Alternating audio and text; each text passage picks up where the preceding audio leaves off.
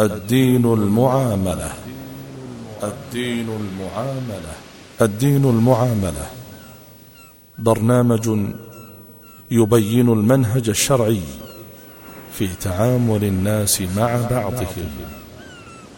البرنامج من إعداد وتقديم الشيخ الدكتور عبد العزيز بن فوزان الفوزان. البرنامج من تنفيذ جمعان الجمعان.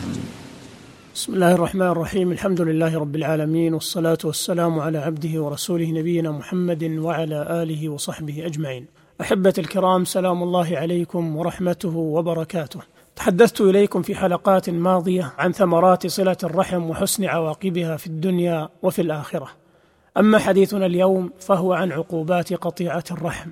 يظن بعض الناس هداهم الله بسبب ضعف إيمانهم وقلة فقههم أن قطيعة الرحم أمرها يسير وإثمها صغير وجرمها حقير وأن الإنسان بالخيار إن شاء وصل رحمه فحصلت له تلك الثمرات والفوائد المترتبة على صلة الرحم والتي أشرنا إليها في حلقات مضت. وإن شاء قطع رحمه وغاية ما في الأمر أن تفوته تلك الثمرات والفوائد المذكورة.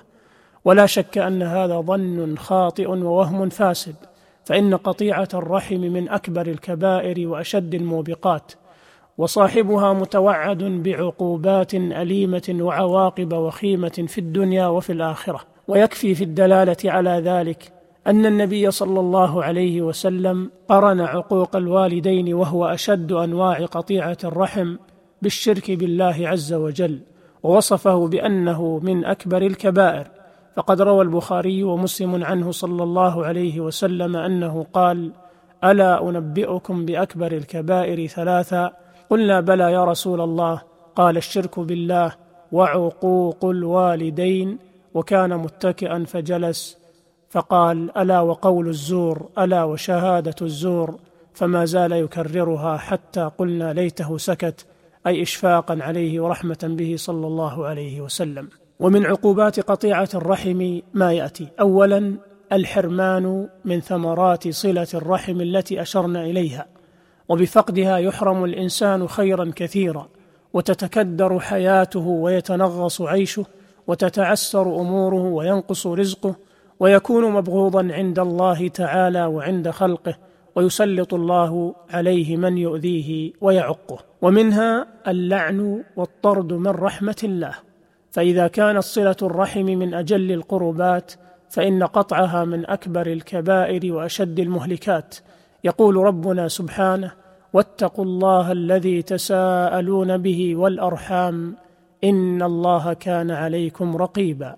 أي اتقوا الله تعالى بفعل طاعته وترك معصيته واتقوا الأرحام أن تقطعوها ولكن صلوها وبروها. وبين سبحانه أن قطيعة الرحم سبب للعن والطرد من رحمة الله. فقال سبحانه فهل عسيتم إن توليتم أن تفسدوا في الأرض وتقطعوا أرحامكم؟ أولئك الذين لعنهم الله فأصمهم وأعمى أبصارهم. أي هل عسيتم إن توليتم عن طاعة الله أن تفسدوا في الأرض وتقطعوا أرحامكم؟ فتعودوا إلى ما كنتم عليه في الجاهلية من سفك الدماء وتقطيع الأرحام. ثم توعدهم بقوله أولئك الذين لعنهم الله فأصمهم وأعمى أبصارهم. أي أولئك المفسدون في الأرض والقاطعون للرحم الذين لعنهم الله وأبعدهم من رحمته فأصمهم فلا يسمعون ما ينفعهم وأعمى أبصارهم فلا يعتبرون بما يشاهدونه من آيات الله ومواعظه في خلقه وأمره. ونظير هذه الآية قوله عز وجل والذين ينقضون عهد الله من بعد ميثاقه ويقطعون ما أمر الله به أن يوصل ويفسدون في الأرض أولئك لهم اللعنة ولهم سوء الدار.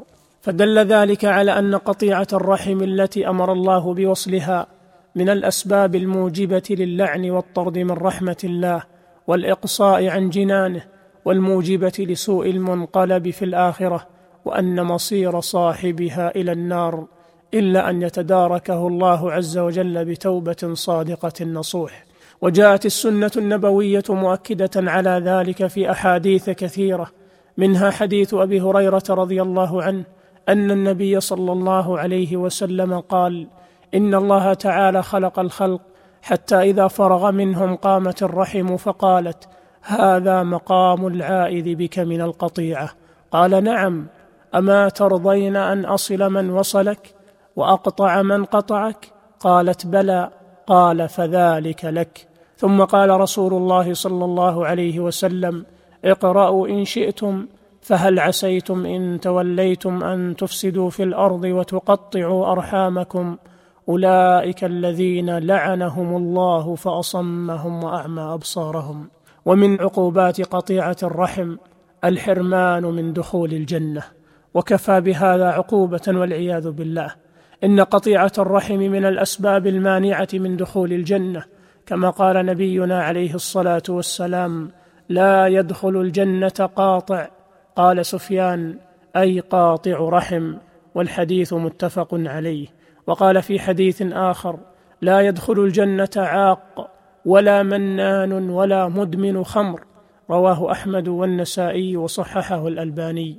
قال النووي هذا الحديث وأمثاله يتأول بتأويلين أحدهما حمله على من يستحل القطيعة بلا سبب ولا شبهة مع علمه بتحريمها فهذا كافر يخلد في النار ولا يدخل الجنة أبدا. نعم لأن مقتضى تكذيبه لهذا الحديث وأمثاله أنه يكذب الله تعالى ويكذب رسوله صلى الله عليه وسلم حيث يكذب بجميع الآيات والأحاديث التي جاءت دالة على وجوب صلة الرحم. ومن كذب آية من كتاب الله أو بعض آية فهو لا شك كافر كفرا أكبر مخرجا من الملة. فكيف بمن يكذب كل الآيات والأحاديث التي تدل على وجوب صلة الرحم. هذا معنى ما قاله النووي رحمه الله. ثم قال والثاني معناه لا يدخلها في أول الأمر مع السابقين بل يعاقب بتأخره القدر الذي يريده الله تعالى. انتهى كلام النووي عليه رحمة الله. ومن عقوبات قطيعة الرحم تعجيل العقوبة للقاطع في الدنيا قبل الآخرة. ليس ذنب أجلب لسخط الله وأسرع في استنزال عقوبته وفجاءة نقمته وزوال نعمته وتحول عافيته مع ما لصاحبه من العذاب الشديد في الآخرة من قطيعة الرحم. وما ذلك إلا لشناعة هذين الجرمين وما يحصل بهما من الأذى والضرر البالغين وتقطيع أواصر الإخوة وفساد ذات البين. وفي حديث آخر كل الذنوب يؤخر الله منها ما شاء إلى يوم القيامة إلا عقوق الوالدين فإنه يعجل لصاحبه قبل الممات. رواه الحاكم وصحح إسناده ووافقه الذهبي. ولا شك أن عقوق الوالدين من أعظم صور قطيعة الرحم لأنهما أقرب الناس نسبا وأمسهما رحما وأولاهم بالبر والإحسان وحسن الصحبة. ومن عقوبات قطيعة الرحم إغلاق أبواب السماء دون سماع دعاء قاطع الرحم أو قبول أعماله. فعن أبي هريرة رضي الله عنه قال سمعت رسول الله صلى الله عليه وسلم يقول إن أعمال بني آدم تعرض على الله عشية كل خميس ليلة الجمعة فلا يقبل عمل قاطع رحم. رواه أحمد والبخاري في الأدب المفرد. وقال المنذري في الترغيب والترهيب رواه أحمد ورواته ثقات وحسنه السيوطي في الجامع الصغير. وعن الأعمش قال كان ابن مسعود رضي الله عنه جالسا بعد الصبح في حلقة فقال أنشد الله قاطع الرحم لما قام عنا فإنا نريد أن ندعو ربنا وإن أبواب السماء مرتجة دون قاطع الرحم أي مغلقة. والأثر رواه معمر بن راشد وأورده ابن حجر في الفتح وعزاه للطبراني. ومن عقوبات قطيعة الرحم معاملة أرحامه له بالمثل غالبا فيقاطعونه كما قاطعهم وينبذونه ويبغضونه فإن النفوس مجبولة على حب من وصلها وأحسن إليها وبغض من قصر معها وأساء إليها ولهذا تجد قاطع الرحم منبوذا مذموما عند أهله وقرابته محتقرا لديهم ليس له مكانة ومنزلة في قلوبهم وهذا جزاء عقوقه لهم وتقصيره في صلتهم والقيام بحقهم. ومن عقوبات قطيعة الرحم بغض عامة الناس لقاطع الرحم ممن يعلمون حاله في عقوقه وقطيعة أرحامه فإن الناس يجلون ويقدرون صاحب الصلة والإحسان ويكرهون ويحتقرون صاحب الجحود والنكران. كما أن قطيعة الرحم معصية لله عز وجل والمعاصي هي سبب النقص والذم والهوان والذل وسقوط القدر وانحطاط المنزلة.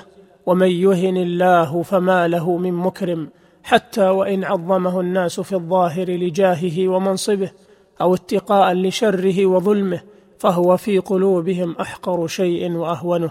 ولله در الحسن البصري حين قال عن هذا الصنف من الناس إنهم وإن طقطقت بهم الخيول وهملجت بهم البراذين فإن ذل المعصية لا يفارق قلوبهم أبى الله إلا أن يذل من عصاه. ومن عقوبات قطيعة الرحم عقوق أولاده له إن كان عاقا لوالديه مقصرا في الإحسان إليهما وحسن صحبتهما فالجزاء من جنس العمل وكما تدين تدان.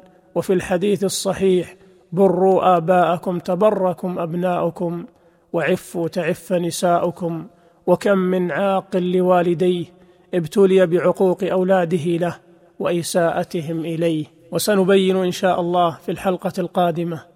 أسباب قطيعة الرحم حتى نتجنبها.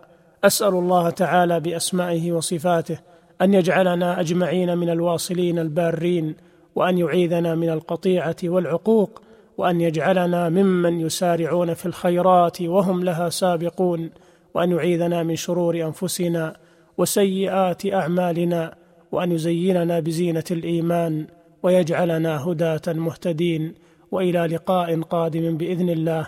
أستودعكم الله الذي لا تضيع ودائعه. والسلام عليكم ورحمة الله وبركاته.